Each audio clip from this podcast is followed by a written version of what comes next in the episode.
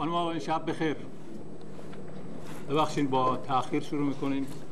یک جزئی چند دقیقه به سی و دومین جلسه کانون کتابخانه تورنتو خوش آمدین.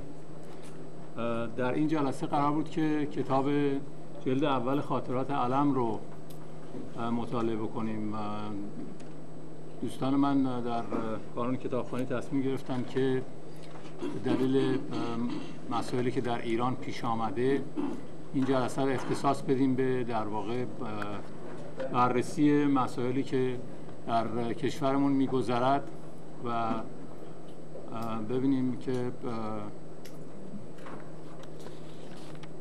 واقعا نقش ایرانیان خارج از کشور چی می‌تونه باشه و ما چی کار می‌تونیم بکنیم و گفت شنودی داشته باشیم در این ارتباط. در مورد موضوع مسئله خب طبیعتا تصمیم گرفته بودیم ولی در مورد اینکه چه کسی بخواد صحبت بکنه مشکلاتی داشتیم. آقای همایون از مدتی پیش قرار بود تشریف بیارن تورنتو. امشب در خدمتشون هستیم. خوشبختانه تونستن ویزاشون رو بگیرن. و تشریف بیارن منتها گرفتن ویزاشون با مسائل و مشکلاتی روبرو شده بود و تا در واقع 48 ساعتی گذشته ما نمی‌دونستیم که ایشون تشریف خواهند آورد یا نه. هر حال خوشحالیم که امشب ایشون رو در جمع خودمون داریم. احتیاج به معرفی ندارند.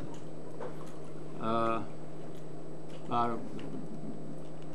نفر بعد که صحبت خواهند کرد خانم دکتر ویکتوریا تماسبی هستند. ایشون استاد مطالعات زنان در دانشگاه تورنتو هستند در دانشکده علوم اجتماعی دانشگاه تورنتو در اسکاربرو و همین هفته گذشته از ایران آمدن و شاهد بسیاری از اون حوادثی که در ایران گذشته بودند. و امشب برای ما در این باره صحبت خواهند کرد و نقش زنان در این جنبش. دیروز هم ایشون سخنرانی خوبی داشتن در مانک سنتر و حالا امشب امیدواریم که ما از صحبت ایشون استفاده بکنیم. بعد هم مهداد حریری برادر من صحبت می‌کنه در مورد نقش ایرانیان خارج از کشور و ما چطور می‌تونیم به این جنبش کمک بکنیم.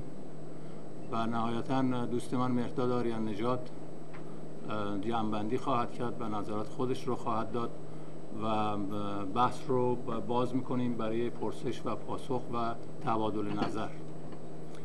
اگر اجازه بدین طبق معمول جلسات ما اون متنی رو که ما همیشه اینجا خدمتتون می‌خونیم گرچه که برای خیلی هم ممکنه خسته کننده شده باشه ولی باز اجازه بدین چند لحظه از وقتتون رو بگیرم و این متن رو من خدمتتون بخونم و بعد از جناب همایون خواهش می‌کنم که بحث ما رو باز بکنن. قبل از این یه نکته رو فراموش کردم. چند تا کتاب هست کتابایی که آقای همایون نوشتن. اونجا روی اون میز هست. دوستانی که علاقمند هستن. قیمتش سی دلار هست. برای هر جلد.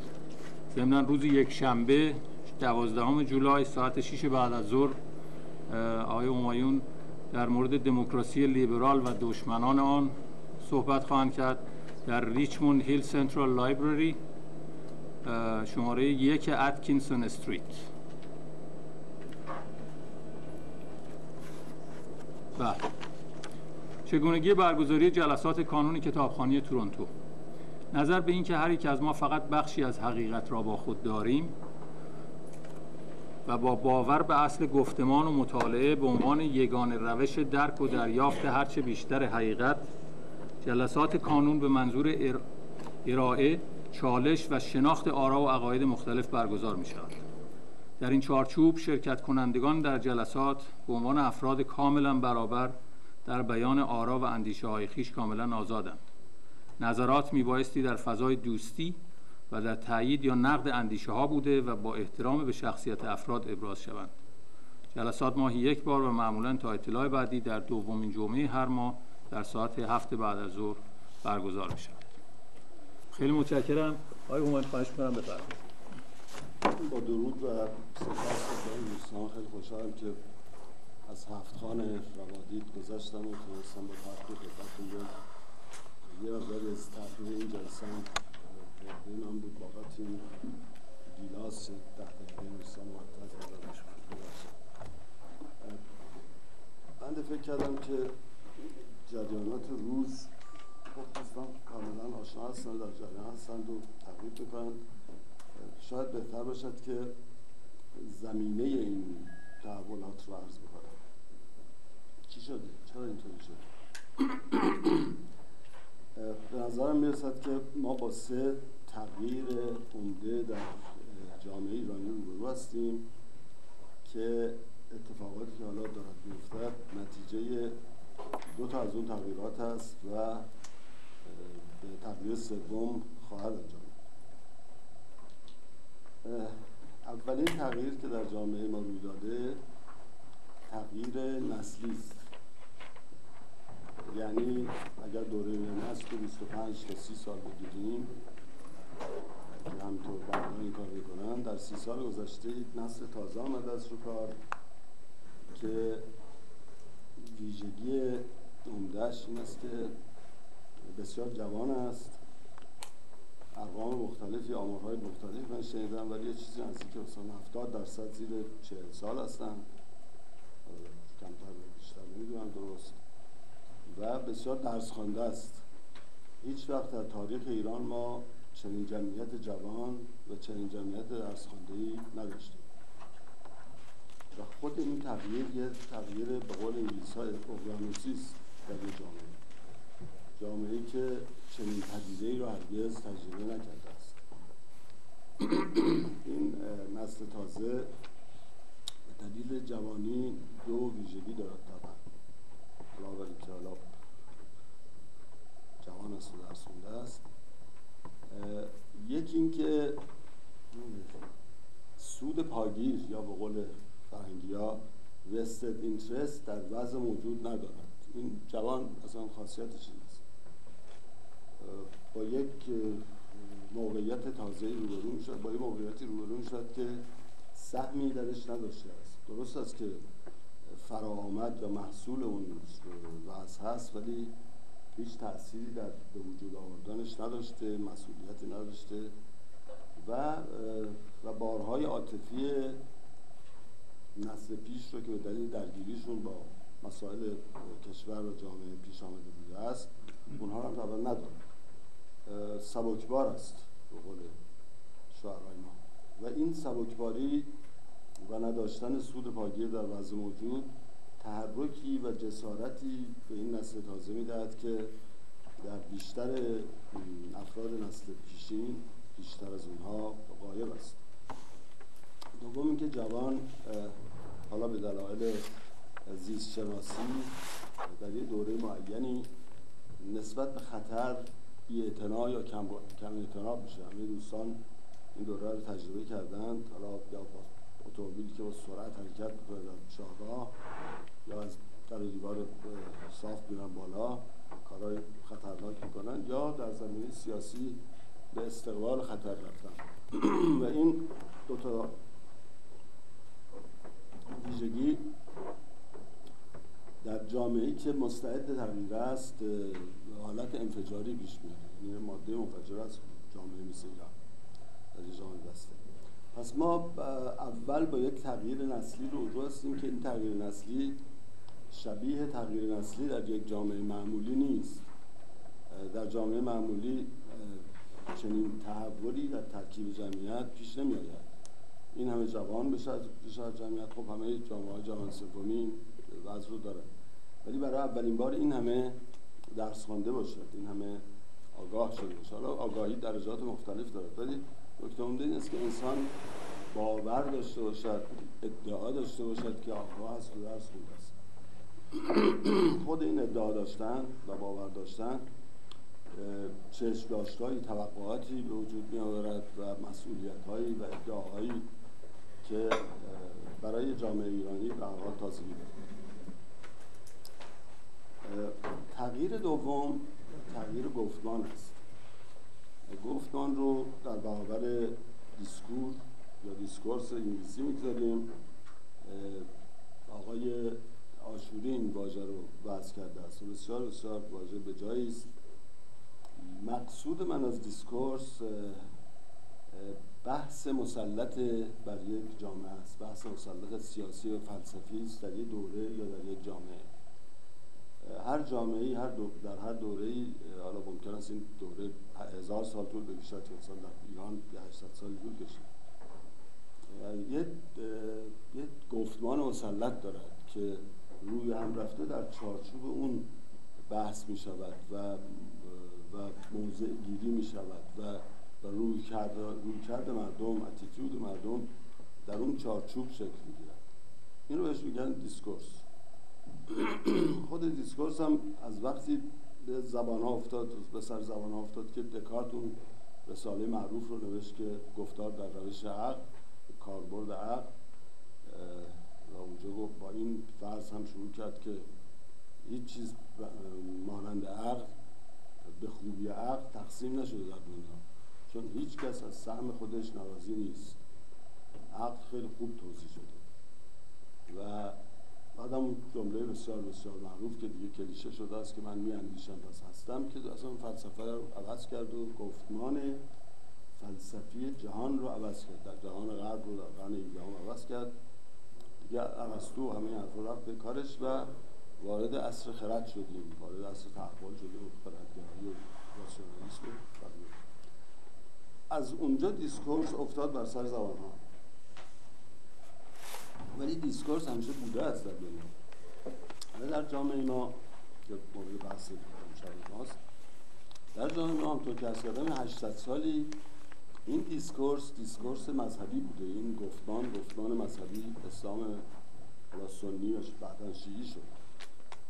یعنی از هنگامی که عصر زرین ایران به قول پروفسور فرای اون سه صده زرین ایران به پایان رسید با حملات مغول ها و پیش از اونها ها که مقدمات هم کرده بودن. خراسان رو که خراسان اون در اون سه, سه دهم تا در پایان دوازدهم اوایل سیزدهم حقیقتا قلب ایران بود و خراسان بزرگ از همون دریا شروع می‌شد از فرارویان به اصطلاح و این به سیستم آبیاری اونجا رو و شهرهای بزرگ اونجا رو نابود کردن و بعد آمدن ایران مرکزی. هر چه خلاصه بود از بین بردن. از اون وقت رکود جامعه ایرانی شروع شد و در شرایط رکود هر جامعه یا زیر بار زیر حکومت استبدادی و استبداد شخصی و به قول اونا رفیق مارکس استبداد آسیایی بیت فورگت که بعد مارکس گرفت استبداد آسیایی و مذهب. این دیگه دوره رکود دوره تسلط استبداد است و تفکر مذهبی.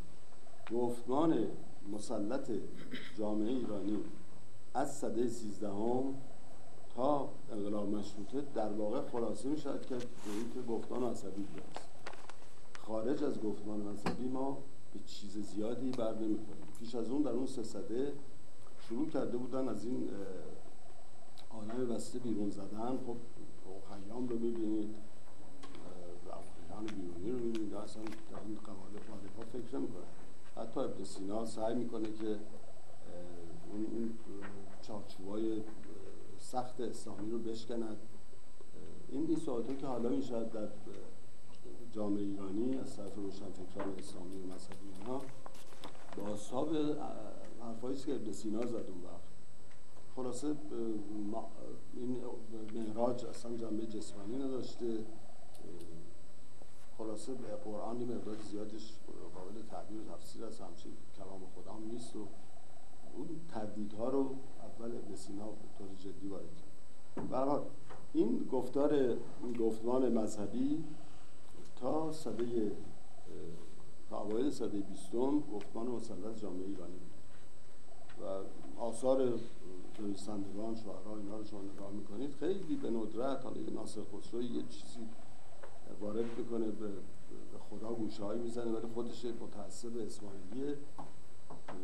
بیرون از این نمیده از قرن 19 ایران کمی وارد تصویر جهان شد.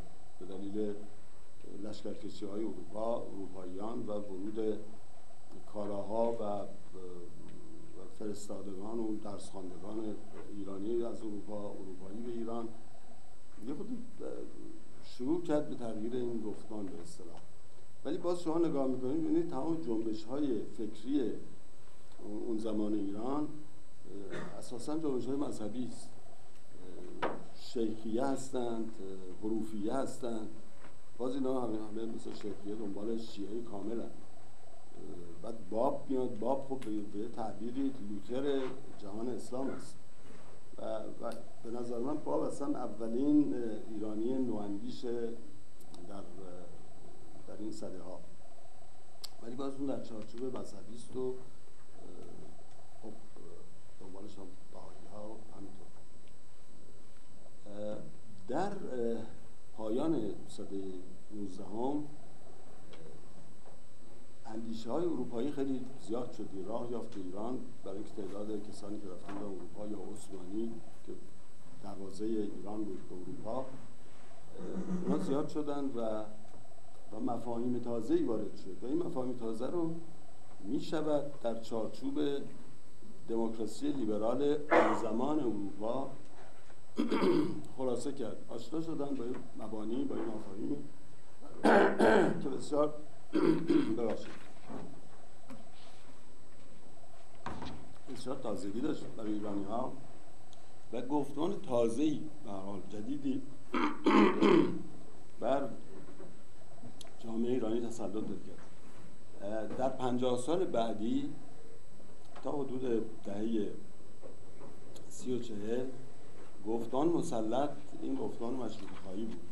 حالا با انحرافاتی که پیدا کرد برای اینکه گفتمان مشروط خواهی ابعاد وسیعتری داشت فقط مسئله محدود کردن پادشاه نبود.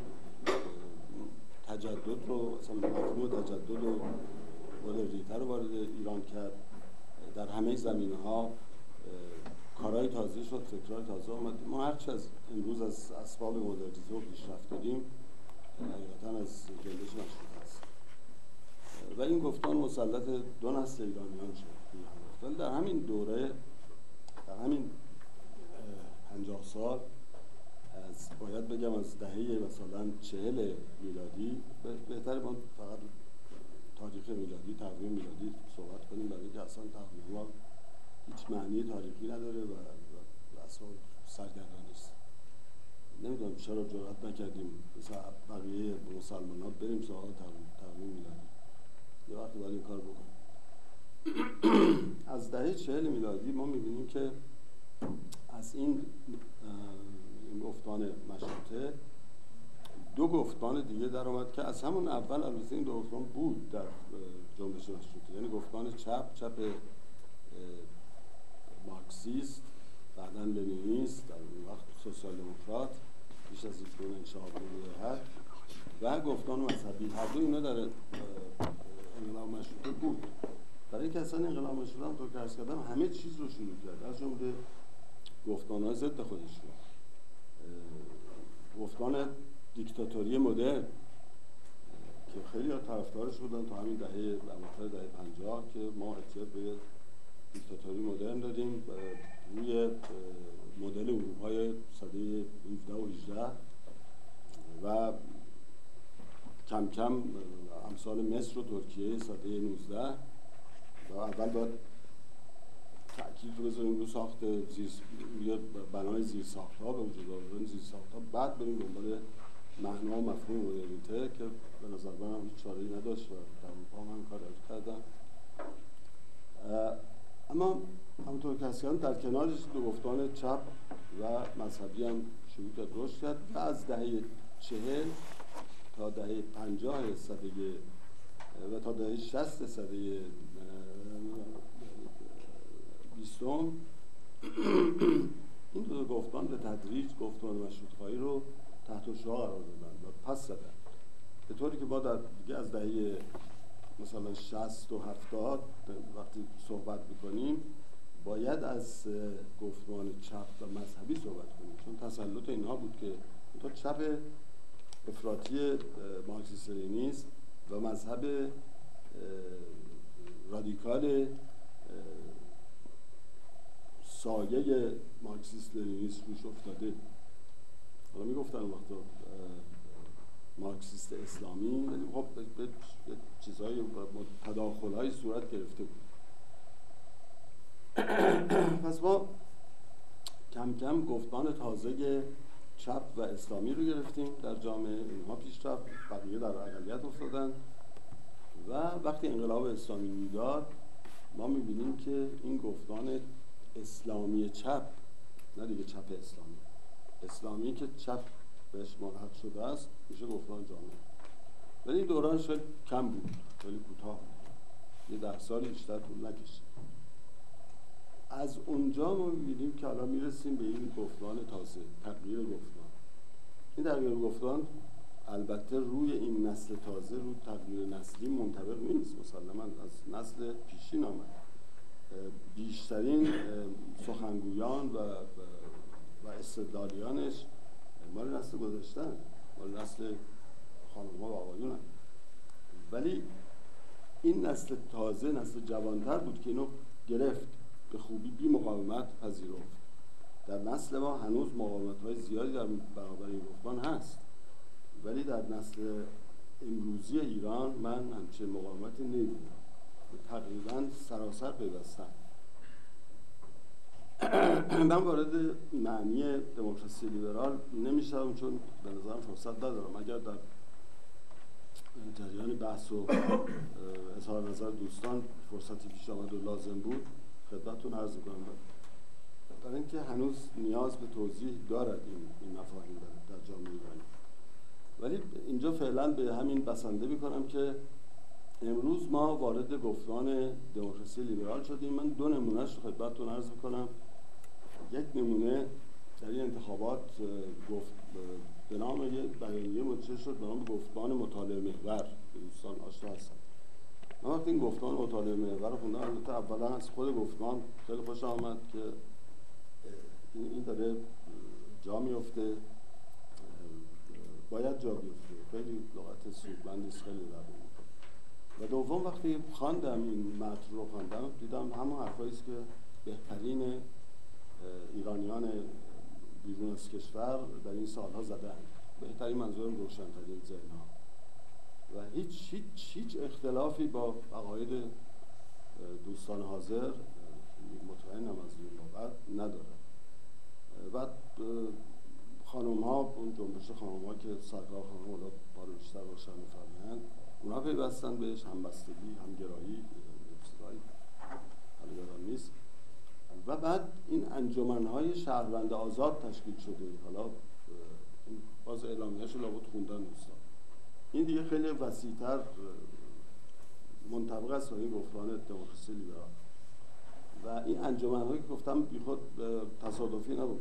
در انقلاب مشروطه در دوره انقلاب مشروطه ما شاهد برپایی انجمن های بیشمار هستیم. انجمن های زیادی تشکیل شد. هر گوشه ایران یه انجمن بود صدها انجمن تشکیل شد. اون انجمن ها کوشندگان سیاسی بودن و بعد دیگه هر کسی انجمن درست که شبیه کمیته های انقلاب اسلامی شدن خیلی شد این انجمن ها انجمن های الکترونیکی هستن. حالا اتفاقا یک تغییر دیگه که این البته تغییر بسیار مهم است ولی در خدمت این تغییر نسلی یا تغییر گفتمان هست. این های تک که ایرانی ها حالا باز سرکارخانه که در ایران داشتن بهتر از چه تسلطی این نسل تازه بر این تکنولوژی جدید پیدا کرده است. و این انجمن های امروز انجمن های الکترونیکی هستند انجمن های انگاری هستند ویرچوال هستند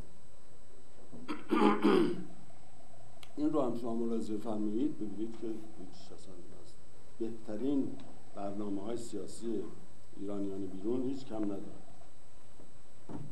ما حالا دو, دو تغییر رو در جامعه ایرانی به این صورت ببینیم که همزمان و با هم حالا پیش آمده و و تکنولوژی جدید هم در اختیارشه. و این تکنولوژی هم سراسر وارداتی نیست. مقدار زیادی در خود ایران روش کار می‌کنن. حالا من نمی‌دونم چقدر نوآوری در ایران هست در این زمینه. ولی دست کم در مورد فیلتر شکن ها می‌بینیم یا فیلتر شکن ها می‌بینیم که هر روز اینا دارن کار می‌کنن با این دو تحولی که با این دو تغییری که در ایران پیدا شده است در جامعه ایران پیدا شده است ما حالا به تغییر سوم می‌رسیم. تغییر سوم تغییر رژیم است. حالا بوش گفته تغییر رژیم بدی نیست اونم گفته ولی واقعا آنچه که ایران هم نیاز دارد هم در جریانش هست تغییر رژیم است. نمی‌دونم چقدر از 25 دقیقه بنده مانده است. اگر چند دقیقه مونده بله. ده دقیقه بعد. حالا بله. ده. بسیار. وارد اتفاقاتی که افتاده است می‌شود. خود یه جنبه بحث روز دارد اتفاقی که افتاده است این است که این رجال سران جمهوری اسلامی اینها هم گرفتار این تغییرات شدن یعنی این رژیم هم یک تغییر نسلی درش روی داده است که رهبری سنتی جمهوری اسلامی که اون نسل اول روحانیان باشن که حالا جمعه در 70 و 80 سر اینها از طرف نسل تازه سپاهیان تهدید می نسل تازه سپاهیان با تسلطی که بر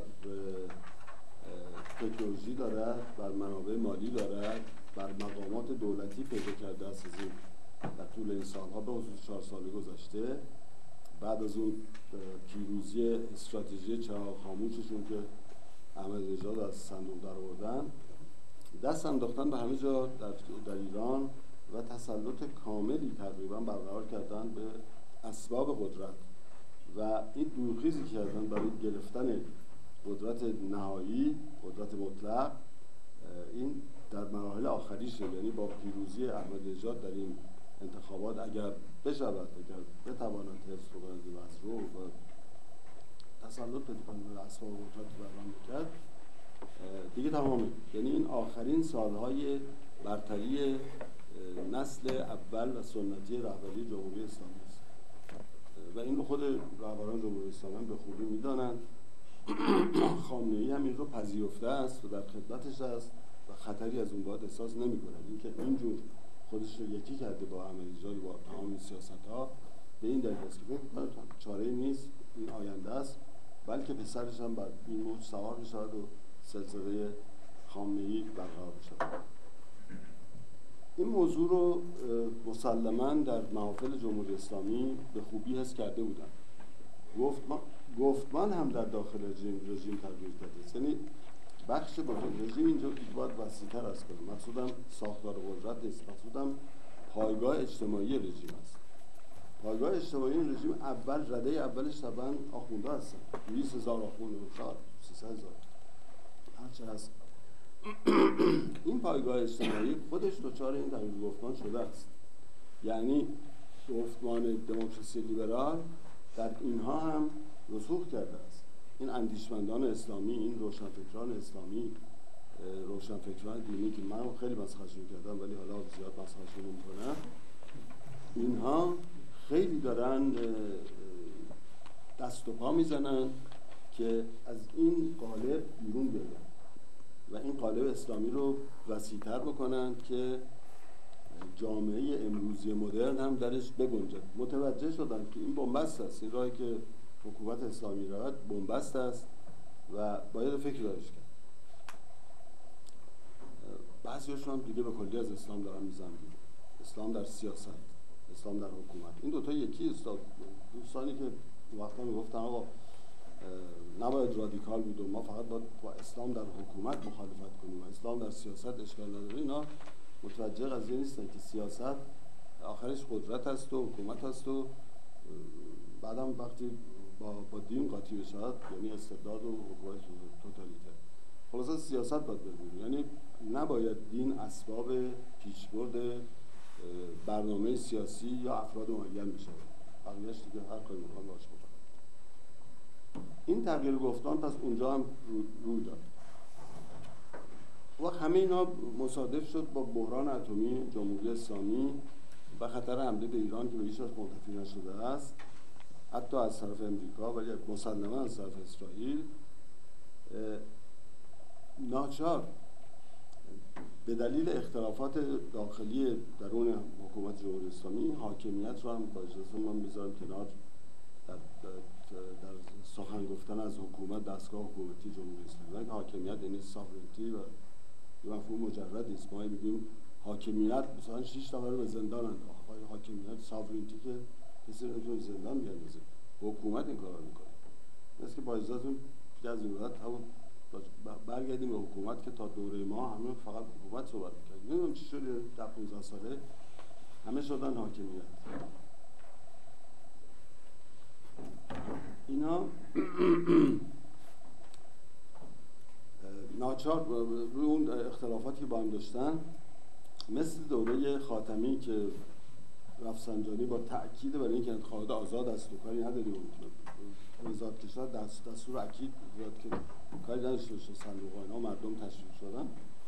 این بار هم اتفاقی در اون جهت ولی نه به صورت افتاد. به این معنا که وقتی کاندیداها اعلام شدن اون چهار نفر خب یکیشون معلوم بود که شدیدا مورد تایید سپاه پاسداران است و خامنه است و انتخاب خواهد شد. این وزیر کشوری که شما صورت این آدم نگاه کنید صورت criminal اصلا رسما صورت criminal حالا منو متهم نکنیم اینکه علم قیافه شناسی خوندم ولی معلوم ازش. چیز عجیبی یه همچین صورتی کمتر من دیدم. حتی احمد نژاد در اون بعضی از لحظاتش که عکساش شما می‌بینید خود اصلا ترس‌آور میشه. لحظات بوریس کارلوفی داره احمد نژاد. پلیس و اون اون همیشه داره این حالت با اون وزیر کشور با اون دستگاه و اون سپاه و فلان معلوم بود که خواهد کاری که اینا کردن اتون رضایی که مسخره بود و کاندیدایش هم مسخره بود ولی حتی اون هم فکر کردن که ناچارند از مردم پشتیبانی می‌گیرن چون باختن بازی که می‌دونن باختن انتخابات باختن. اما اگر به مردم روی بکنن ممکن است که نگذارن که احمد نژاد البته مسئله شخصی هم فقط اون وحشتی که عرض کردم اون بخش روحانیت و اون رهبری سنتی جمهوری اسلامی از برآمدن پاسداران دارد خیلی مداخله داشته معلوم بود که احمد نژاد یعنی پاسداران یعنی حکومت پاسداران در آینده. بعدم حالا اتفاقی در جریان انتخابات افتاده اون مناظره ها و اینا معلوم شد که نه فقط کنار زدن نیست. از میان بردن پرونده ها رو بیرون کشیدن و افتضاح. حریفان رو برکنار کردن. چون همشون اون پالیزدار هم که اون حرفا رو زده بود که دوستان شنیدند و پته همه رو اصحال رو آب معلوم بود که سپاه با چه برنامه داره وارد بشه اتفاق خیلی جالبی که برای اولین بار احتمالا در تاریخ ایران افتاد این بود که به جای اینکه مردم ای رهبر رهبر بکنن اون رو پیشوا کجاست و رهبر کجاست و از کی باید پیروی کنیم؟ رهبر و پیشوا و هر کی بود شروع که از مردم پیروی کردن. گفتمان مطالعه محور انجمن شهروند آزاد یا پدیدهای بعد از انتخابات یعنی در جریان انتخابات سخن سخن قبلی است. که تو جامعه بود. این گفتمان که یه شبه درست نشد. رفتن و از مردم پیروی کردن. و شعارهای مردم رو گرفتن. و کروبی اول بار این کاری کرد و موسوی هم ناچار شد دنبالش آمد. و انتخابات تبدیل شد به یک نبرد فکری میان این دوتا مدعی رهبری. یکیش اون نسل پیشین نسل سنتی یکی این نسلی که آمده و خودش رو شایسته در دست گرفتن قدرت میدانه و واقعا در مقایسه با این آخونده خب خیلی داناتر و آشناتر و خطرناکتر اون به جای خود ولی مسلما درس هم امروزی دارن پس یک عامل نیرومند مردمی وارد شد که برخلاف دوم خرداد فقط پای صندوق رای نبود. از مدت ها پیش از رایگیری شما می‌بینید که تمام ایران به جنبش جوش افتاده است. مردم میزن تو خیابون شب روز بحث جار جنجال. یعنی تبدیل شد به یه مبارزه انتخاباتی نه فقط یه نمایش قدرت در پای صندوق های اون خیلی مهمه. به کلی فضای سیاست ایران تغییر کرد و برای همیشه تغییر کرد. به نظر من این این مبارزه انتخاباتی حالا کاری به پیامت های انتخابات و تقلب و فلان و واکنش مردم و خشم و اینا حالا نداره. ولی خود اون مقدمات اون دو سه هفته آخر به نظر من سیاست ایران رو برای ابد ابد که معنی نداره. ولی خلاص تا وقتی بتوانیم ببینیم تغییر داد. و جمهوری اسلامی هم دیگر اون جمهوری اسلامی که بود نشد و نخواهد شد. اون هم تمام شد. یه صورت دیگری.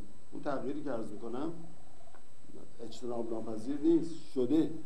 الان ما در اون تغییر هستیم. در جریان تغییر. نتیجه مبارزه فعلی هر چه باشه یا پیروزی سپاه پاسداران یا پیروزی مردم دیگر جمهوری اسلامی به این صورتی که ما می‌شناسیم وجود نخواهد داشت این بود که دستگاه حکومتی چنان وحشتی کرد که ناچار شدن بدون خواندن آرا معلوم بود دیگه چه خبره فورا در عرض سه ساعت نتیجه انتخابات به اون صورت احمقانه که اصلا آشکار بود همه چیز اعلام بکنن. با اینکه می‌دانستن که مردم اینو نخواهند معلوم بود با, اون مشارکت مردم در مقدمات انتخابات غیر ممکن بود که هیچ چیز نمیاد ولی سپاه پاسداران آماده این اتفاقات بود. از پیش نه برای انتخابات فکر نمی‌کردن که انتخابات به اینجا برسد سپاه پاسداران انتظار داشت که در مثلا پاییز آینده و زمستان آینده وخامت وضع اقتصادیشون یه چیز عجیبی است. اقتصادی ایران اصلا یه هنگامه است. یعنی وقتی است جزئیات می‌تونستم از کنم فکر می‌کردن نارضایی و شورش و تظاهرات اینا در پیش است به درجات بالا. در طرحی تهیه کرده بودن برای کنترل بحران. و خامنه‌ای هم تصدیق کرده بود که سپاه همه چیز در دست بگیرد و با شدیدترین وضع سرکوب بکنن همین کارم حالا دارن می‌کنن. این بقیهش به قول فرنگی تاریخ هست انتخابات شد. آه عرض می‌کردم که بدون اینکه بخوانند. چرا بدون اینکه بخوانند این کار کردن؟ برای اینکه میترسیدن یک درس بکنند اگه جریان خواندن آنها هم تو طول می‌کشید طبعا طول می‌کشید شورای نگهبان برای خواندن هم ده درصد یه هفته در روز وقت صرف کرد. فکر کردم درز می‌کنه که هم درز می‌کرد. و دو به نظر من فکر کرده که باید تو دهنی این مردم بزنن. که مردم طلبکار نشن. ما اومدیم شروع کردیم چرا این کار کردیم. بگن ما اعتنایی به رأی شما نداریم. ما فقط شما می‌خواستیم این رأیتون بدین و بریم به کارتون. کاری دیگه این کار نشش این حرفی که الان امثال مصباح یزدی می‌زنن. میگن آقا انتخابات چیه؟ خب تشریفاتی والا خب مردم الان آمدن آمدن. این کارش می‌کنیم. ما انتخابات اصلا نداریم. از حکومت اسلامی که واقعا راست میگه. اسلامی انتخابات از همه اینها بنده نتیجه می‌گیرم که همزمان شدن اون دو تغییر. به اضافه اشتباهات و اشکالات اجتناب ناپذیر چنین حکومتی و چنین رهبری ما رو به تغییر رژیم رسانده است. سه تا تغییر روی داده در جمهوری اسلامی در ایران. یکیش در میانه کار هستیم. دوتاش تمام شده رفته و, و اون دوتا است. مقاومت رژیم اسلامی در مقابل اون دو تغییر بیهوده است. شکستش هم مسئله زمان است و بس. و سپاس متشکرم آقای همایون.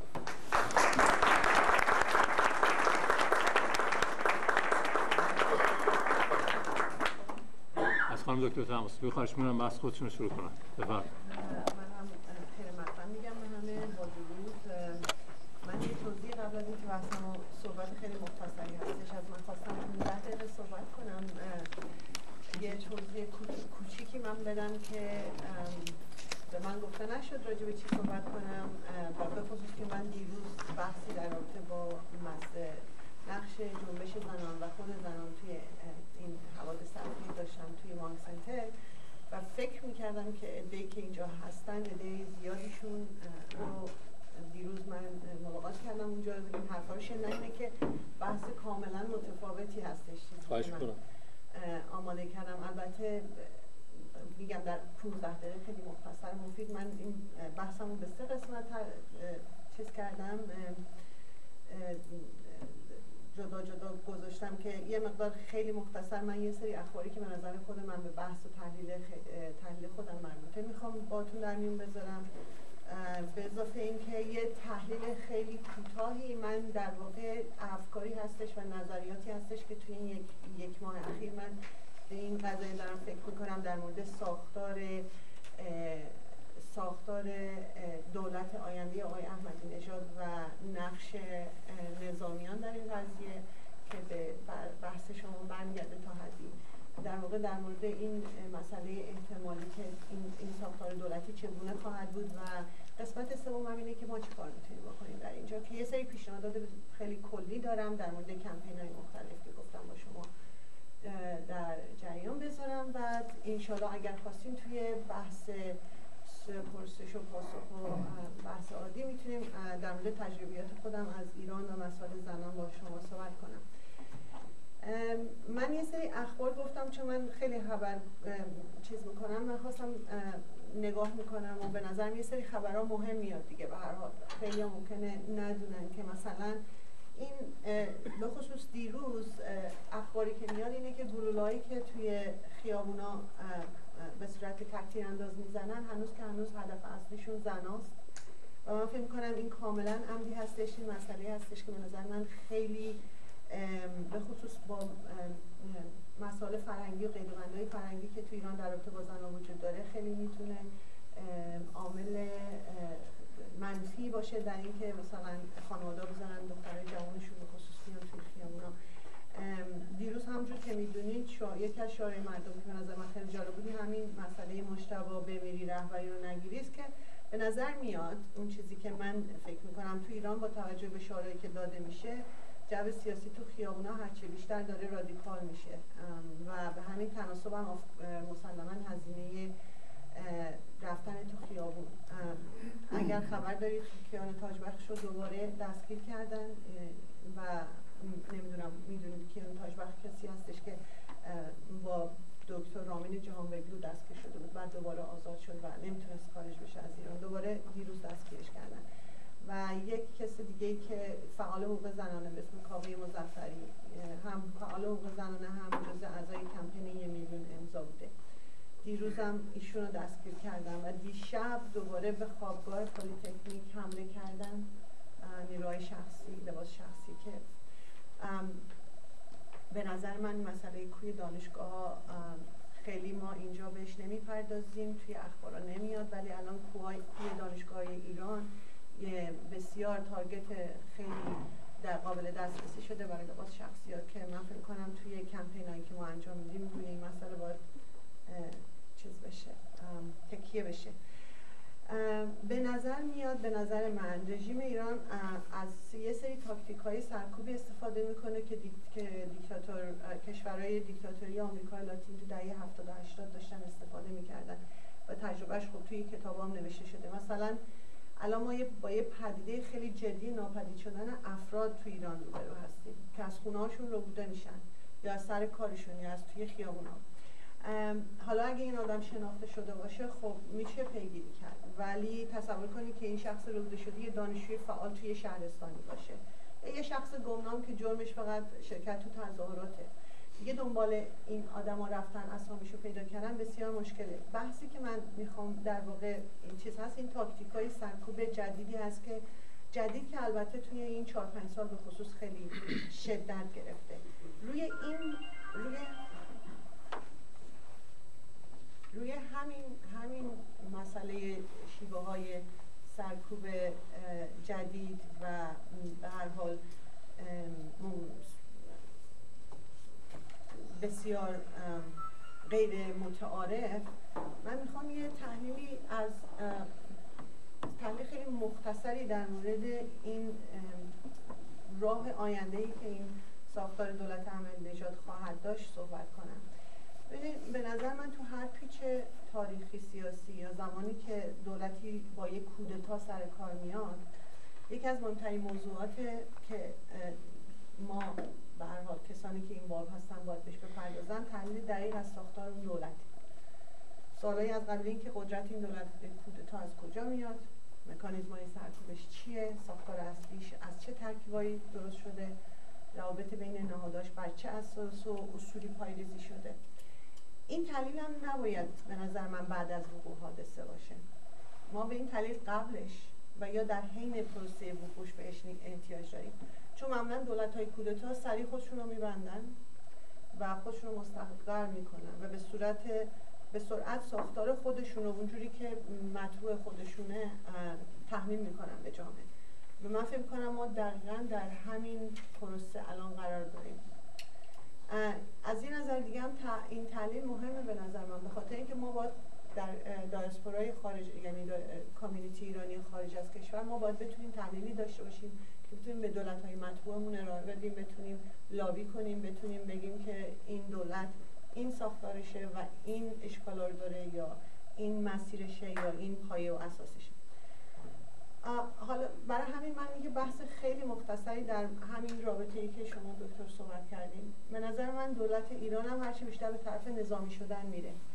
یعنی سپاه و بسیج و گروه های پارامیلیتری که توش هم در شکلی این کودتا نقش داشتن هم در طراحیش هم در به عمل آوردنش یعنی به مرحله عمل آوردنش و هم توی سرکوب اعتراضای بعد کودتا اینا نقش عمده ای داشتن و دارن. و مسلما بعد از به استقرار رسیدن این دولت مسلما به دنبال سهم خودشون تو مناسب دولتی و درآمد نفتی و سهمی بندی قدرت و منابع مالی دولتی و غیره خواهند بود. من توی مسابقه که توی همون هفته اول درست چند روز بعد از این جریان بود با یکی از های کانادا داشتم. و موقع گفتم که و اون موقع ایران بودم این مسابقه مسابقه رادیویی بود یعنی تلفنی بود. به نظرم گفتم که میاد که این کودتایی که کودتای الکترال کو ما بهش میگیم داره خیلی به سرعت تبدیل به کودتای نظامی میشه. برای اینکه حضور نظامی نه تنها توی رسانه های چیز ایران بسیار قوی شده بود تو خیابون ها شما می‌دیدی اصلا جو نظامی که بود همه ما حس می‌کردیم اونجا میدیم که این بیشتر از فقط یک منازعه در رابطه با درگیری هستش. همین الان هم اخبار زیادی میاد توی رسانه ها مبنی برای اینکه بسیاری از سپاهیان سابق یا بسیجی های کنونی رد بالا به دنبال پست های وزارت و صدارت بسیاری از اینا از همین الان هم شروع کردن به اظهار نظر در مسائل که اصلا مربوط به خودشون هم نمیشه. مثلا به طور مثال من چند تا مثال می‌خواستم باهاتون در میون بذارم. مثلا سرلشکر حسن فیروز آبادی می‌شناسین یا این خبر رو شنیدین؟ رئیس ستاد کل نیروی مسلح با اشاره به این کودشه. گفته که دخالت های اتحادیه اروپا در جریان آشوبایی پس از انتخاب ریاست جمهوری رو محکوم کرده و گفته که این اتحادیه با کلی صلاحیت هر گونه مذاکره با ایران رو از دست دادن. در صورتی که خب بر اساس خیلی دانش خیلی کوچیکی که ما می‌تونیم از تفکیک تفکیک قوا داشته باشیم اصلا ایشون تو همین نظامی که هستش حق اظهار نظر در مورد سیاست خارجی رو نداره. و این اظهار نظر و این حضور این آدم ها رو شما زیاد می‌بینید.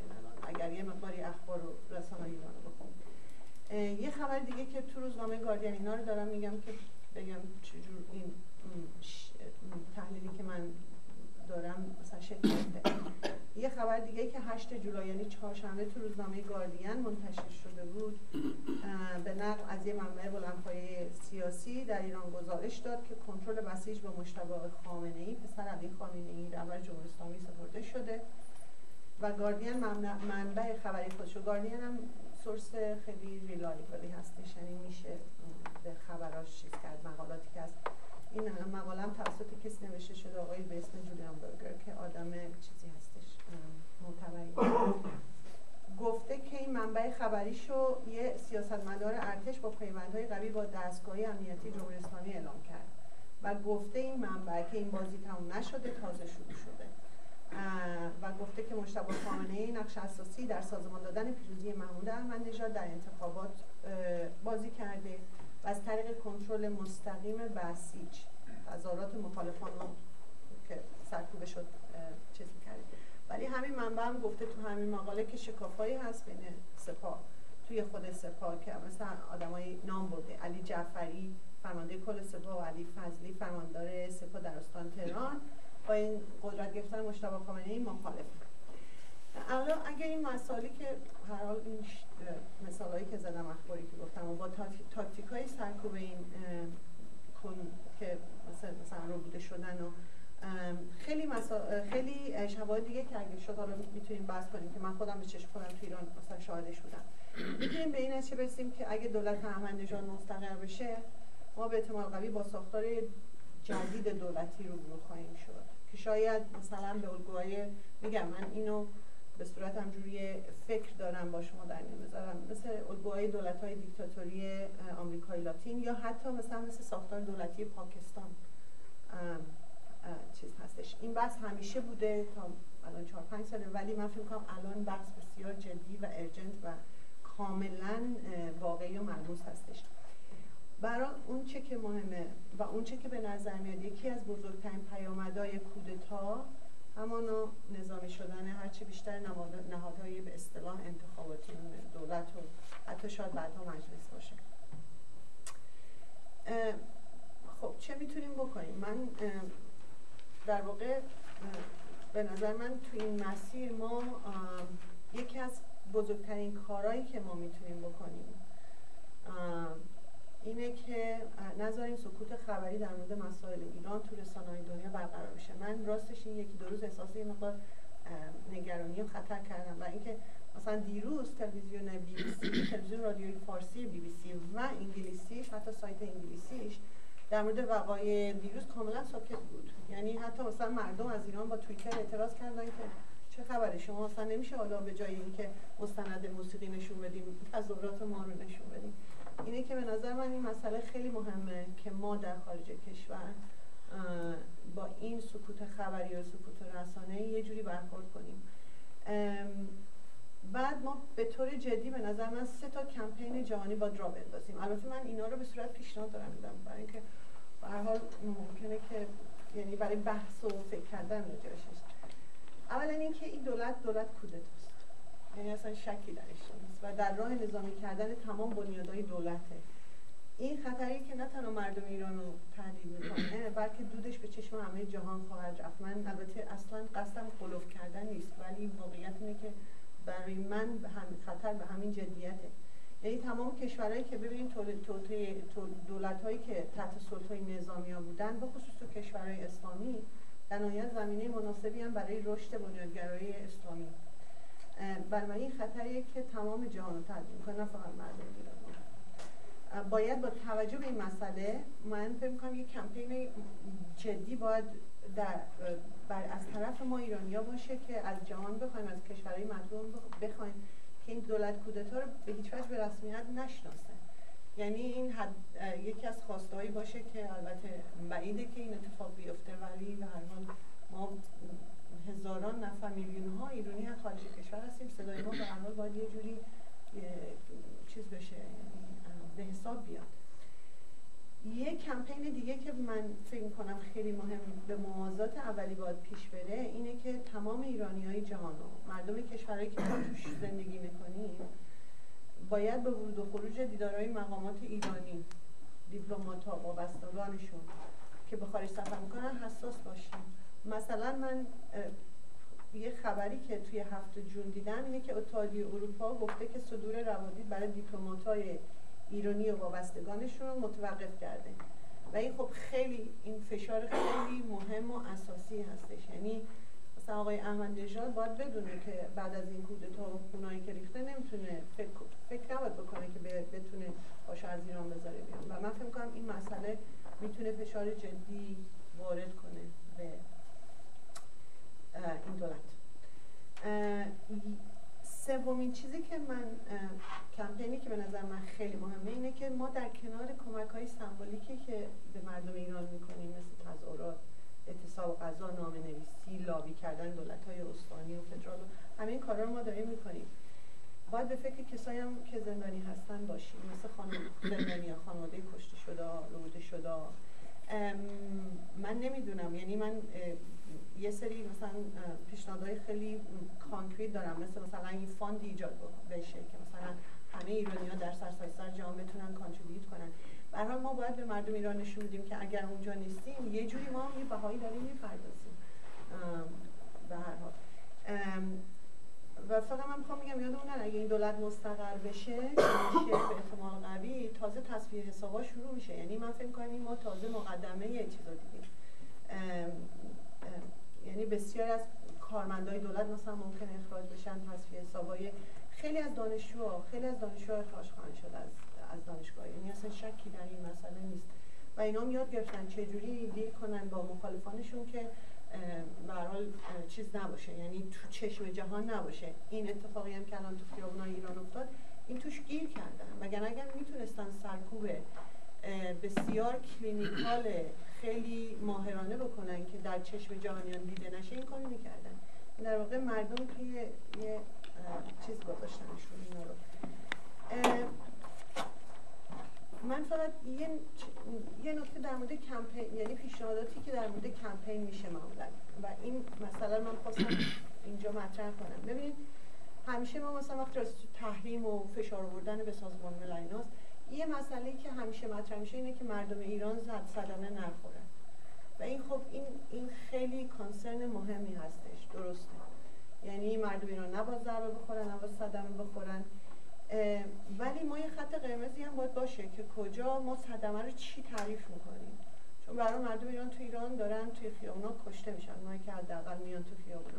یا سیستماتیکلی به حال دارن از بین میرن یا اخراج میشن یا ناپدید میشن. بنابراین من فکر می‌کنم تعریف این که صدمه چیه. مثلا اینکه آیا ما اگر بخوایم از دولت هامون که نفت و نخرن از ایران آیا این صدمه است به مردم ایران؟ من خودم فکر می‌کنم که دو تا مسئله مهم یه دو تا خط قرمز وجود داره برای من شخصا. یکی حمله نظامی هستش به ایران که خط قرمز منه. یکی هم تحریم های عجیب غریب اقتصادی مثل مثلا مثلا اتفاقی که مثلا در عراق افتاد توی عرض 12 سال یه میلیون بچه کشته شد خب. ولی بعد از اون به نظر من ما به عنوان چیز ایرانی های خارج کشور باید یه کاری بکنیم که به دولت ایران فشار بیاد. مثلا خریده نشدن نفت ایران. اینو خیلی ها پیشنهاد کردن که من فکر می‌کنم باید ما به صورت خیلی جدی باش چیز باشیم. بهش فکر کنیم. اینیشیتیوهایی که ابتکارهایی که میشه به افرادی که تو درون, درون این رژیم دارن منافع منافع اونها به خطر میافته. من اینا رو به صورت پیشنهاد میدم. باید راجبش فکر کرد که چجوری میشه منافع مالی اینها رو واقعا بهش ضربه زد. برای اینکه اینها به هر حال با خارج در تماس هستن منابع مالی در خارج دارن. و یک مسئله خیلی مهمه دیگه که برای من خودم شخصا چون من رفتم ایران با دانشجوهای زیاد صحبت کردم. ما هر کاری که در خارج کشور می‌کنیم به نظر من نباید مردم ایران ایزوله کنیم.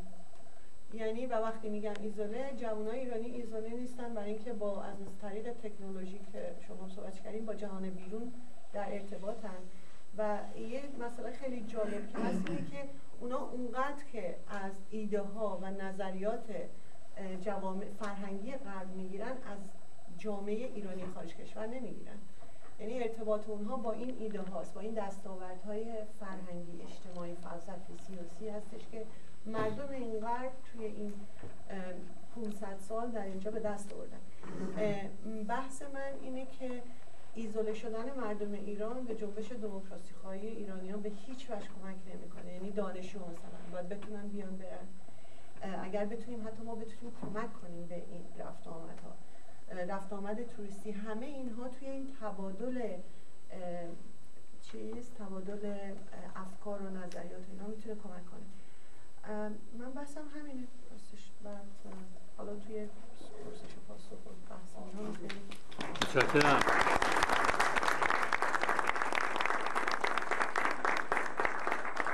مرسی خانم دکتر تماسبی مرداد شما لطفا.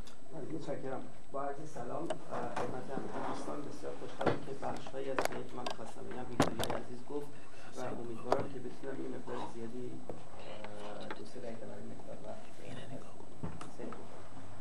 عرض کنم که عنوان صحبت خیلی کوتاه من بود که ما به عنوان ایرانیان خارج از کشور یا ایرانیان دایسپورا چه باید بکنیم که مفید واقع بشیم در کمک به هموطنانمون؟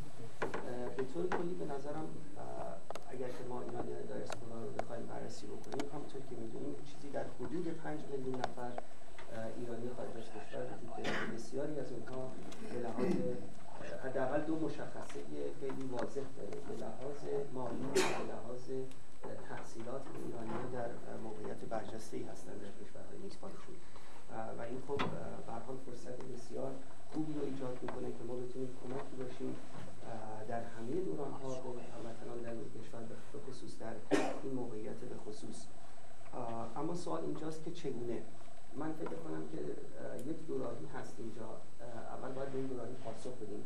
آیا ما در مقام هدایت هستیم یا در مقام من فکر می‌کنم که ایرانیان خارج از کشور به هیچ وجه در مقام هدایت نیستند یک زمانی بود مثلا فرض فرمایید در دوران انقلاب مشروطه و قبل از آن که برلنی ها خب تاثیرات فکری عجیب غریبی داشتن در بردن اندیشه های خارج از کشور در درون. اما این دوران خب طبیعتا عوض شده خوشبختانه. همونطور که جناب همایونی گفتن میزان تحصیلات در ایران بسیار بالاست. ارتباطات با جهان خارج بسیار خوب هست.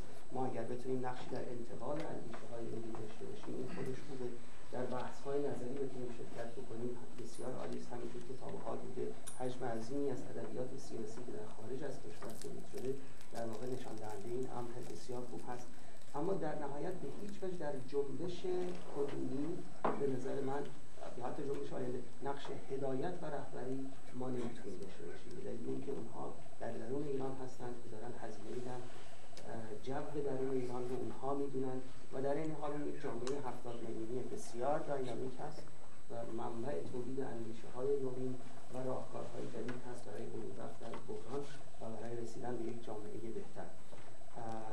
من فکر می‌کنم که بحث هایی که میشه گاه گداری راجع به مسائل سمبولیک جنبش راجع رهبری جنبش مثلا فرض فرمایید که ما از اینجا به هیچ وجه نمی‌تونیم رنگ صادر کنیم به اون جنبش. از تورنتوی کانادا یا از ال یا از هر دیگه. اونجا خودش یک سمبل هایی رو گرفته داره و داره جلو میره و این سمبول ها کمک می‌کنه به پیشرفت جنبش.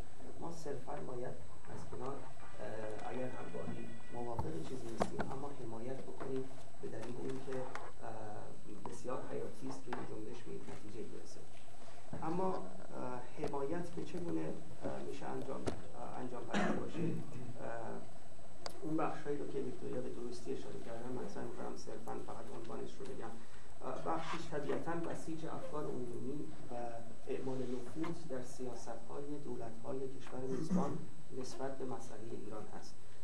من فکر می‌کنم که خودش بسیار عمل بزرگی است. طبیعتا راهکارهای خودش رو داره اون کاری که هموطنان درون ایران نمی‌تونن بکنن و ما در اینجا به دلیل دانستن زبان به دلیل جا افتادن در جامعه میزبان این راهکارهای دیپلماسی رو بسیار خوب می‌دونیم و باید حد اکثر استفاده رو بکنیم که بتونیم از این دیپلماسی برای لابی کردن دولت ها و برای جلب افکار عمومی به درون ایران کمک بگیریم.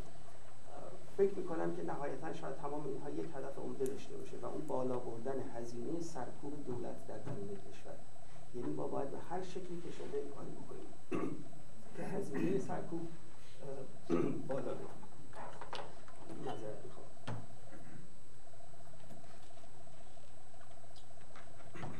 این به چه معناست.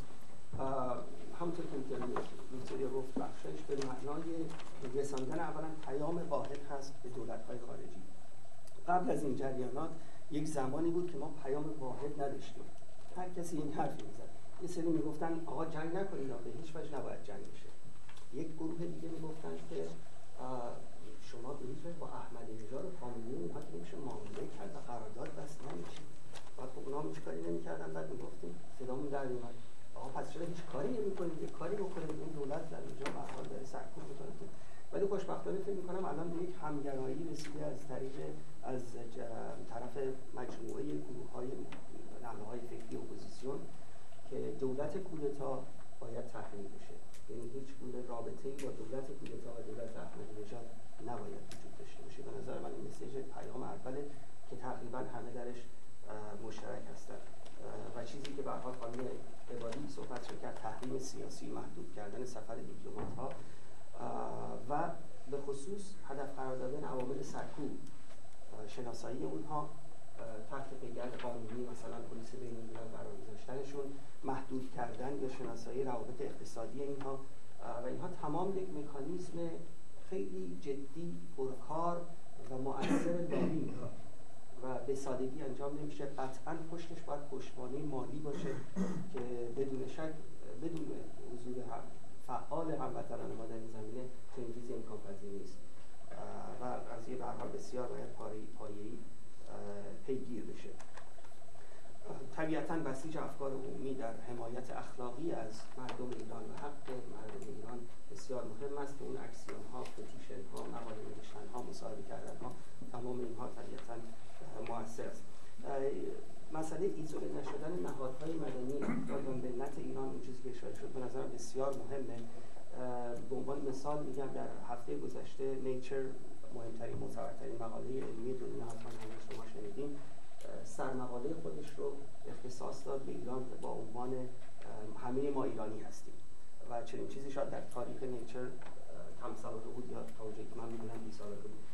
مطالب بسیار مهمی رو عنوان کرده بود. در این حال خیلی تاکید داشت که اتفاقا ما باید از این فرصت استفاده کنیم که با دانشمندان ایرانی و با دانشجویان ایرانی رابطه هر چه بیشتری بگیریم. و اتفاقا این جنبش باید این stereotype کردن ایرانی ها رو کنار بزنه و ما هر چه بیشتر facilitate کنیم که بتونن استادان ایرانی دانشجویان رابطه داشته باشن با جهان غرب که فکر می‌کنم که این مسئله بسیار کمک هست نهایتا به پیشبرد فکر می‌کنم پیامی که به اون ماشین لابی و دیپلماسی باید بده. این هستش که اولا این جنبش فعلا می‌تونیم پیام رو بدیم در درجه اول ادامه داره. یعنی به هیچ ساکت نشه اگر که صرفا جنبش تظاهرات خیابانی نیست در عرصه های مختلف ادامه داره ضمن اینکه تظاهرات عمومی هم ادامه داره. دوم اینکه این جنبش گسترده است. عمیقه و یک اطلاف گسترده ای از لایه های مختلف اجتماعی به دنبالش هستند و داره پیش میره. و سوم اینکه این یک به قول معروف یک once in lifetime opportunity است. یک فرصتی است برای ایرانیان مهمتر از اون یک فرصتی است برای دولت های غربی که اونها هم از این فرصت ها دیگه پیدا نمی‌کنن. اونها هم زیاد چویس ندارن انتخابی ندارن. در مورد رژیم ایران اونها دو تا انتخاب دارن. حمله نظامی به تاسیسات اتمی است یکی معامله کردن با رژیم کنونی احمدی نژاد و این دوتا هر کدوم اثرات مخرب خودش رو داره. در درجه اول به رژیم احمدی نژاد اصلا چجوری می‌خوان اعتماد بکنن؟ از کجا معلوم که اون به قراردادهای طولمنده پایبند باشه و این مسئله خیلی مهمی است دوم حمله نظامی اثرات ناشناخته داره. من فکر می‌کنم که در این حال این دوتا چالش ما ایرانیان خارج از کشور برای رسوندن پیاممون به غربی ها و لابی کردن هم هست. ما باید خیلی جدی در مقابل خطر جنگ بیستیم خطر جنگ فکر می‌کنم از جانب امریکا تقریبا حالا برطرف شده است ولی اون چیزی که هنوز وجود داره و ممکنه اتفاق بیفته از جانب اسرائیل. یعنی تنها چیزی که به نظر من من خوشبینتر از ویکتوریا هستم در مورد پیشرفت جنبش و فکر می‌کنم ادامه پیدا می‌کنه و احتمالا سرکوب موفق نمیشه. اما تنها موردی که قطعا دولت احمدی نژاد برنده خواهد شد برای سرکوب خواهد شد این جنبش یک حمله نظامی است که مثل یک فرشته می‌تونه اون دولت رو ایجاد بده و موالایز بکنه بسیج بکنه. تمام نیروهای نظامی رو و حتی افکار عمومی رو که در مقابل یک حمله نظامی بیسته یعنی در اونجا قطعا اگر چنین اتفاقی بیفته باید به عیان گفت که اسرائیل در کنار خامنه ای ایستاده. بدون هیچ گونه شک و شبهه و خیلی وضوح باید با صدای بلند فریاد کرد که باید چنین اتفاقی نیفته. ضمن اینکه باید دولت های غربی را آگاه کرد خودشون البته می‌دونن ولی ما تاکید کنیم که اثرات ناشناخته این در روی منطقه بسیار ناگوار خواهد بود خواهد بود و معلوم نیست چی از توش در بیاد. همونجوری که در مورد عراق اتفاق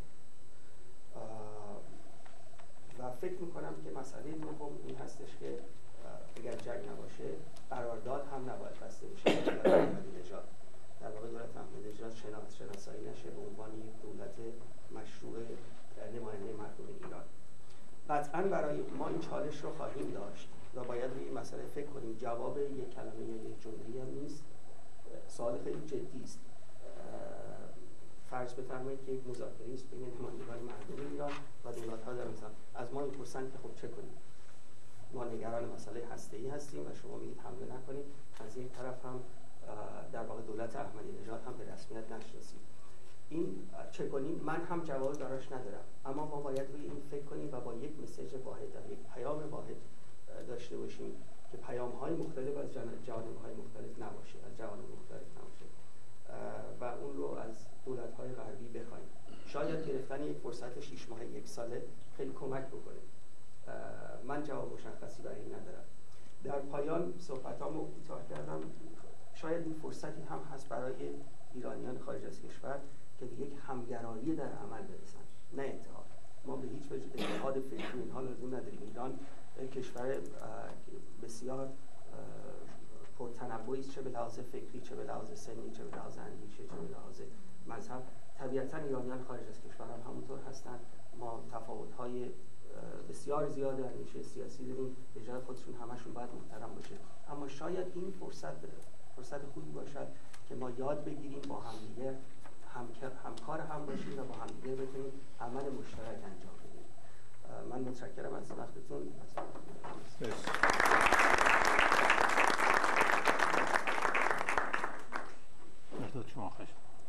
دوستان سلام عرض می‌کنم. من فکر می‌کنم که خب دیگه حرفی برای من نمونده که بنابراین اگر که بعضی از این صحبت ها تکراری هست امیدوارم که ببخشید.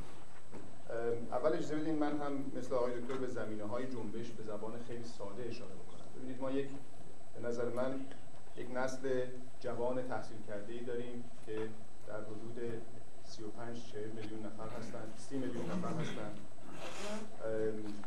و در طول تاریخ 100 سالمون و در گذشته که حالا چی از از مشروطه به این طرف ما یک همچین چیزی نداشتیم.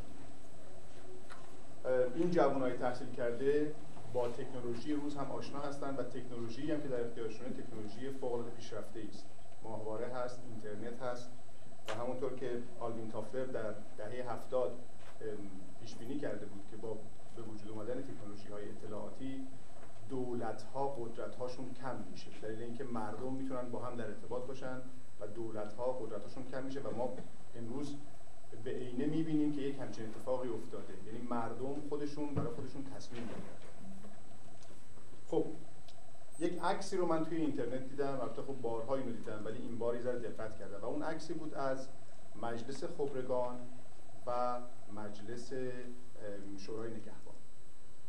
یک سری افراد مسن با آموخته های حتی نه, نه در علمی در مثلا مدارس علمی روز با آموخته های مذهبی که حتی های سنتی اگر اینها رو بخونن بعضی ممکنه مسخره بکنن اینها دارن یک مملکتی رو اداره می‌کنن. از اون طرف این جوان ها با این تعداد زیاد و با تکنولوژی که در اختیارشون هست دارن توی اون مملکت زندگی می‌کنن و همونطور که آقای دکتر همایون اشاره کردن مطالباتی دارن اینها. و این تکنولوژی بهشون اجازه داده که ببینن این طرف دنیا چه خبره. در جاهای دیگه دنیا جوان دارن چیکار می‌کنن و مشغلشون چیه. اینترنت رو می‌خونن نوشته ها رو می‌خونن می‌بینن.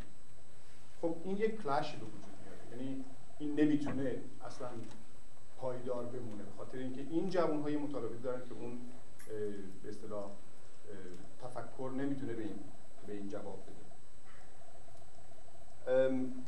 و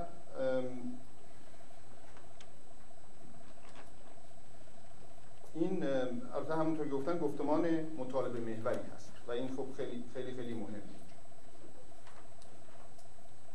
خصیصه هایی که در حقیقت این این هست که این کلش رو وجود میاره و به هیچ وجه هم خاموش شدنی نیست. برای اینکه اون نوع تفکر پاسخی نداره. برای این مطالبات پاسخی نداره. نهایتا ممکنه که خیلی کوتاه مدت این قضیه آروم بشه سرکوب موقت بشه. ولی امکان نداره به نظر من که این بتونه خاموش اصلا به هیچ وجه خاموش بشه. خصیصه های این جنبش به نظر من چند تا هستن که مهمه و بهش اشاره می‌کنم. اولا این بار ما در این جنبش قدرت مذهبی در جلوی حرکت نمی‌بینیم. هست الله اکبر مردم میگن. یا مثلا فرض کنید یا حسین میر حسین میگن. ولی اینا تمام دلیلش به نظر من این هست که می‌خوان سرکوب کمتر بشه. می‌خوان به اصطلاح اون بخشی که در سپاه و بسیج و نیروهای انتظامی هستن به اینا بگن آقا ما خارجی نیستیم ما مسلمونی ما الله اکبر میگیم و غیره بنابراین نبود اون قدرت مذهبی در جلو. خیلی به نظر من خصیصه مهمی است دوم اینکه خیلی این آگاهانه است و مطالبه محوره. ما هیچ وقت در جنبش های گذشتهمون یک چیز نداشتیم. در مشروطه تعداد بی سوادای ما تعداد کسانی که سواد داشتن بسیار بسیار کم بود. در 28 مرداد به همین ترتیب. در خرداد 42 که مردم رفتن تو خیابون همینطور در بهمن 57 هم به نظر من همینطور بود. ما نمی‌دونستیم دنبال چی هستیم. واقعا نمی‌دونستیم. به قول آقای مخمل باف ما گم شدنمون هنوز نمی‌دونستیم چیه. بنابراین این بصیرت خیلی مهمه که می‌بینیم که رهبری جنبش که امروز خب آقای موسویه طبعا به دنبال مردمه نه جلوی مردم. داره داره دنبال مردم میدوه و اینکه جنبش رو پایین بیاریم و بگیم که این جنبش جنبشی هست که فقط اختلاف بین دو جناحه. به نظر من این خیلی کار نادرستی است و متاسفانه بعضی از دوستان در ایران این کار رو انجام دادن. این جنبش ببینید اختلاف دو جناح دلیلش فشار و خود جنبشه. یعنی جوون ها یک سری مطالباتی دارن و اون مطالبات این جنبش رو ایجاد می‌کنه این جنبش باعث میشه که دو تا جناح با هم اختلاف پیدا بکنن. اگر اونها نبودن این دو تا جناح کاملا با هم کنار میومدن اصلا هیچ اختلافی با هم نداشتن. یکی دیگهش که تا به حال نبوده وجود چندین میلیون ایرانی خارج از کشور. هیچ وقت در طول صد سال گذشته در جنبش هایی که انجام شده در ایران ما اینقدر ایرانی در خارج از کشور نداشتیم که اینقدر اینفلوئنشیال باشن. این یک نقطه بسیار نقطه بسیار بسیار مثبتی هست. البته می‌تونه مثبت باشه. و وجود تکنولوژی که می‌تونه همراهی مردم جهان رو با مردم ایران داشته باشه. خب این خیلی خیلی موثر و مفیده. مثلا زمانی که مردم در انقلاب مشروطه رفتن تو خیابون خب روزنامه های پاریس چیزایی می نوشتن در مورد اون انقلاب مشروطه. ولی تا اون خبر بیاد برسه اون مردم بفهمن چه اتفاقی در ایران افتاده. خیلی کند بود قضیه ولی امروز خب شما می‌بینید همون لحظه همون روز مخابره میشه مثلا. و مسئله هسته ای ببین مسئله هسته ای هم می‌تونه برای ایران یک زایعه بزرگ به بار بیاره و هم می‌تونه خیلی مثبت باشه. حالا اینکه چطور بشه پیش بینیش سخته. اما آقای مخمل به نظر من در صحبتش در پارلمان اروپا به درستی منافع جهان رو با منافع مردم ایران همسو کرد. و گفت اگر شما در حقیقت ترسوندشون تهدیدشون کرد. گفت اگر شما با آقای دولت آقای احمدی نژاد کنار بیایید و فکر جیبتون رو بکنید و معاملات نفتی بکنید در آینده نزدیک یک سلاح اتمی به سمت جهان نشانه خواهد رفت. ایشون این کار رو خواهد کرد. و این به نظر من بهترین تهدیدی هست که ممکنه بشه این به این طریق اتحادیه اروپا آمریکا کشورهای غربی رو وادار کرد که به جنبش مردم ایران و به رسیدن به دموکراسی برای مردم ایران کمک بکنه. در حال حاضر به نظر من رژیم مشروعیتش رو بسیار زیاد در داخل از دست داده و در خارج در حال از دست دادن بستگی داره که چقدر ماها فعالیت بکنیم بتونیم این نفوذ داشته باشیم.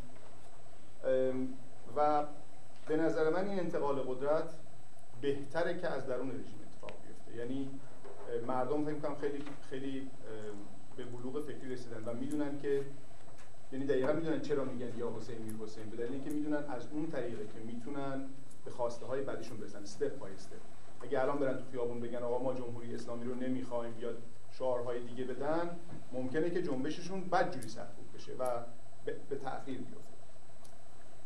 به نظر من حکومت نظامی ها در ایران البته ممکنه من خیلی خوشبین باشم ولی به نظر من حکومت نظامی ها در ایران عملی نیست. ممکنه که شروع بکنن این کار بکنن ولی چند تا دلیل دارن یکی اینکه این نیروی نظامی مذهبی است. و خب یه بخش بزرگیش به یک سری چیزهای م... یعنی همشون به یه بخش بزرگیش به چیزهای مذهبی اعتقاد داره. و یک سری از سران مذهبی هم از جمله مثلا فرض کنید آیت الله ثانوی البته خب تعدادشون حالا کمه. یه ساکت نشستن روی فنس.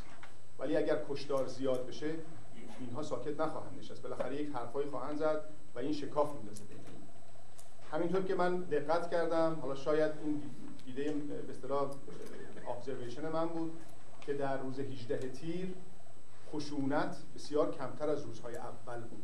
در روز 18 تیر خشونت خیلی بود.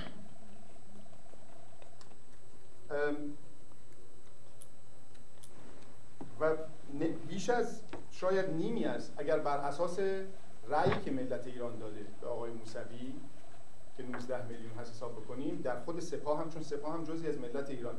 شما این رو در خود سپاه رو بگذارید بیش از نیمی از سپاه باید به طرف طرفدار آقای موسوی باشه. به این دلایل من فکر نمی کنم که حکومت نظامی سپاه در ایران شدنی باشه. بالا بردن هزینه حالا چه میشه چه میشه کرد؟ بالا بردن هزینه سرکوب برای رژیم یا رسوندن صدای مردم ایران به دنیا یا اینکه مثلا بریم بگیم نفت و نخرن یا اینا به نظر اینا همه کارهای خوبیه خیلی کارهای دیگه هم میشه انجام داد. ولی در درجه اول به نظر من سازماندهی مهمه. یعنی ما تا زمانی که نتونیم کنار هم بشینیم با هم دیگه کنار بیایم و کار بکنیم. و من اسمش رو اتحاد می‌ذارم. ما باید با هم متحد بشیم ولی دلیل نداره که مثل هم دیگه فکر بکنیم. ولی از کلمه اتحاد استفاده می‌کنم به خاطر اینکه ما می‌تونیم سر منافع مشترکمون با هم متحد بشیم. ولی می‌تونیم خیلی متفاوت با هم فکر کنیم. من, من به اصطلاح اون منافع مشترک ما هم چی است رسیدن مردم ایران و جنبش مردمی ایران به دموکراسی به آزادی. اینا این منافع مشترک همه ما هست. بنابراین به نظر من مهمترین و اولین قدم برای این سازماندهی هست که کار منظم و به اصطلاح پروفشنال تخصصی انجام خیلی متشکرم.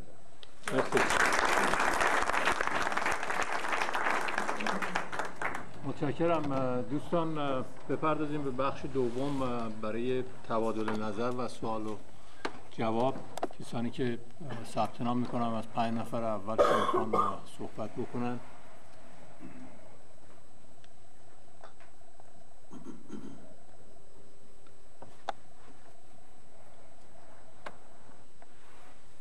آمی ساقه بفرمایید. از آقای دکتر و خانم و دوستان خیلی متشکرم. ارشد ما رو بسیار ارشاد کردیم بسیار فوق‌العاده است. بنده عرضی که دارم اینه که یک جنبندی که حداقل تو ذهن من انجام شد این بود که مثل اینکه مسئله تموم شده کودتا تموم شده. این کودتاگران بردن و کار در واقع ما در مرحله ای هستیم که باید در اون فاز صحبت بکنیم. من فکر می‌کنم ما در اون فاز هنوز نیستیم. این مسئله بسیار مهمیه. در واقع آرایش نیروهایی که حالا وجود داره این آرایش نیروها من با حرف مقدار آیان نجات بیشتر موافقم. ببینید ما نیا برای اینکه ما بتونیم استراتژی درست داشته باشیم نیازمند ارزیابی حدودا صحیح از وضعیت قدرت هستیم در داخل رژیم. ما باید بفهمیم بالاخره این وضعیت کیه؟ کدوم نیروها دارن بر علیه کدوم نیرو؟ یکی مسئله خشونت یکی مسئله قدرت. به نظر من جمهوری اسلامی در مفهومی که قبل از انتخابات میشناختیم در واقع وجود نداره فرو ریخته. از درون اون حداقل سه تا کمپ کاملا مشخص اومده بیرون.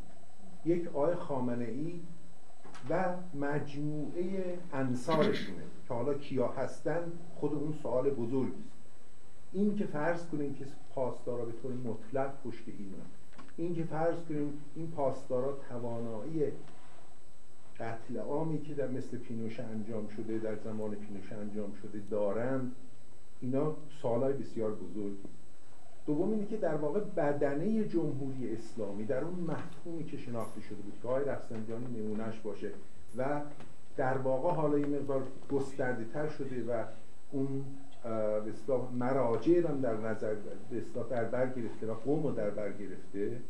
اونا به عنوان یه نیروی که هنوز نیروشون پایان یافته تلقی نمیشه. اونا صاحب نیرو هست. منتها به نظر من اونچه که قدرتمندترین در واقع اصطلاح مجموعه قدرتی است که تا حال تا سه هفته پیش در واقع هویت مشخص نداشت. حالا بسیار دشوار هویت مشخص بدیم. این جنبش نسل نو در واقع. این جنبش نسل نو اصولا یه جنبش واقعا همونجوری که آقای دکتر اشاره کردن جنبش نسل نوه در واقع معنیش این که اتیتوتاشون تفکراتشون و خواسته هاشون با اون چه که این مسئولین حکومتی امروز دارن در واقع در دو تا کهکشان مختلف زندگی این که کدوم یکی چه نیرویی داره بستگی این داره که کدوم چه جوری عمل بکنه. ببینید آقای احمدی نژاد در واقع در یک بحران خود ساخته زندگی می‌کنه. اولین مسافرتش به مصر لغو شد آفریقا لغو شد و در داخل شهر در داخل ایران هم حتی نمی‌تونه حرکت بکنه. به نظر من در واقع بستگی به اینکه این جنبش با چه ذکاوتی و با چه گستردگی در واقع عمل بکنه می‌تونه در واقع یک جهنم واقعی در داخل اون مملکت به وجود بیاره. من شخصا معتقد نیستم که نه مدل پاکستان نه مدل در واقع آمریکای لاتین قابل پیاده شدن باشه. دلایل در واقع معلفه های اصلی اونها مخفی کاری بود. که در جهان امروز تقریبا شدنی نیست. اون ایمان قاطع بود به اینکه در واقع اون مجموعه که باعث دادن می‌تونستن به گلوله ببندن. ولی شما در طول این مدت دیدین که اینا جسارت این که در واقع حتی قبل از اینکه این اتفاقات بیفته اومدن سپاه پاسداران کاملا به استانیش کردن به خاطر اینکه این در واقع باور رو نداشتن که اگه به بالا فرمان بدن همه گوش خواهند کرد. در چی اینو جدا کرد. بنابراین این امکان که اینا به طور, به طور یه دست و به عنوان یه قدرت به اصطلاح مسلط بتونن عمل بکنن بسیار بسیار قابل سواله. آقای سازگارا در صحبتاش گفته که 80 درصد پاسدارا و بسیج با ما. من مطمئن نیستم چین چقدر حرف درسته یا نادرسته. ولی نفس مطرح, مطرح شدن این نشان دهنده اینی که در واقع حداقل یه دونه جبهه وجود نداره. این داستان به نظر من یه چیزی که قطعیت داره این که ما در یه ترانزیشن هست این ترانزیشن هم اینی که حکومت جمهوری اسلامی در اون مفهوم تمام شده یه حکومت جدید به وجود خواهد این حکومت جدید چگونه خواهد بود؟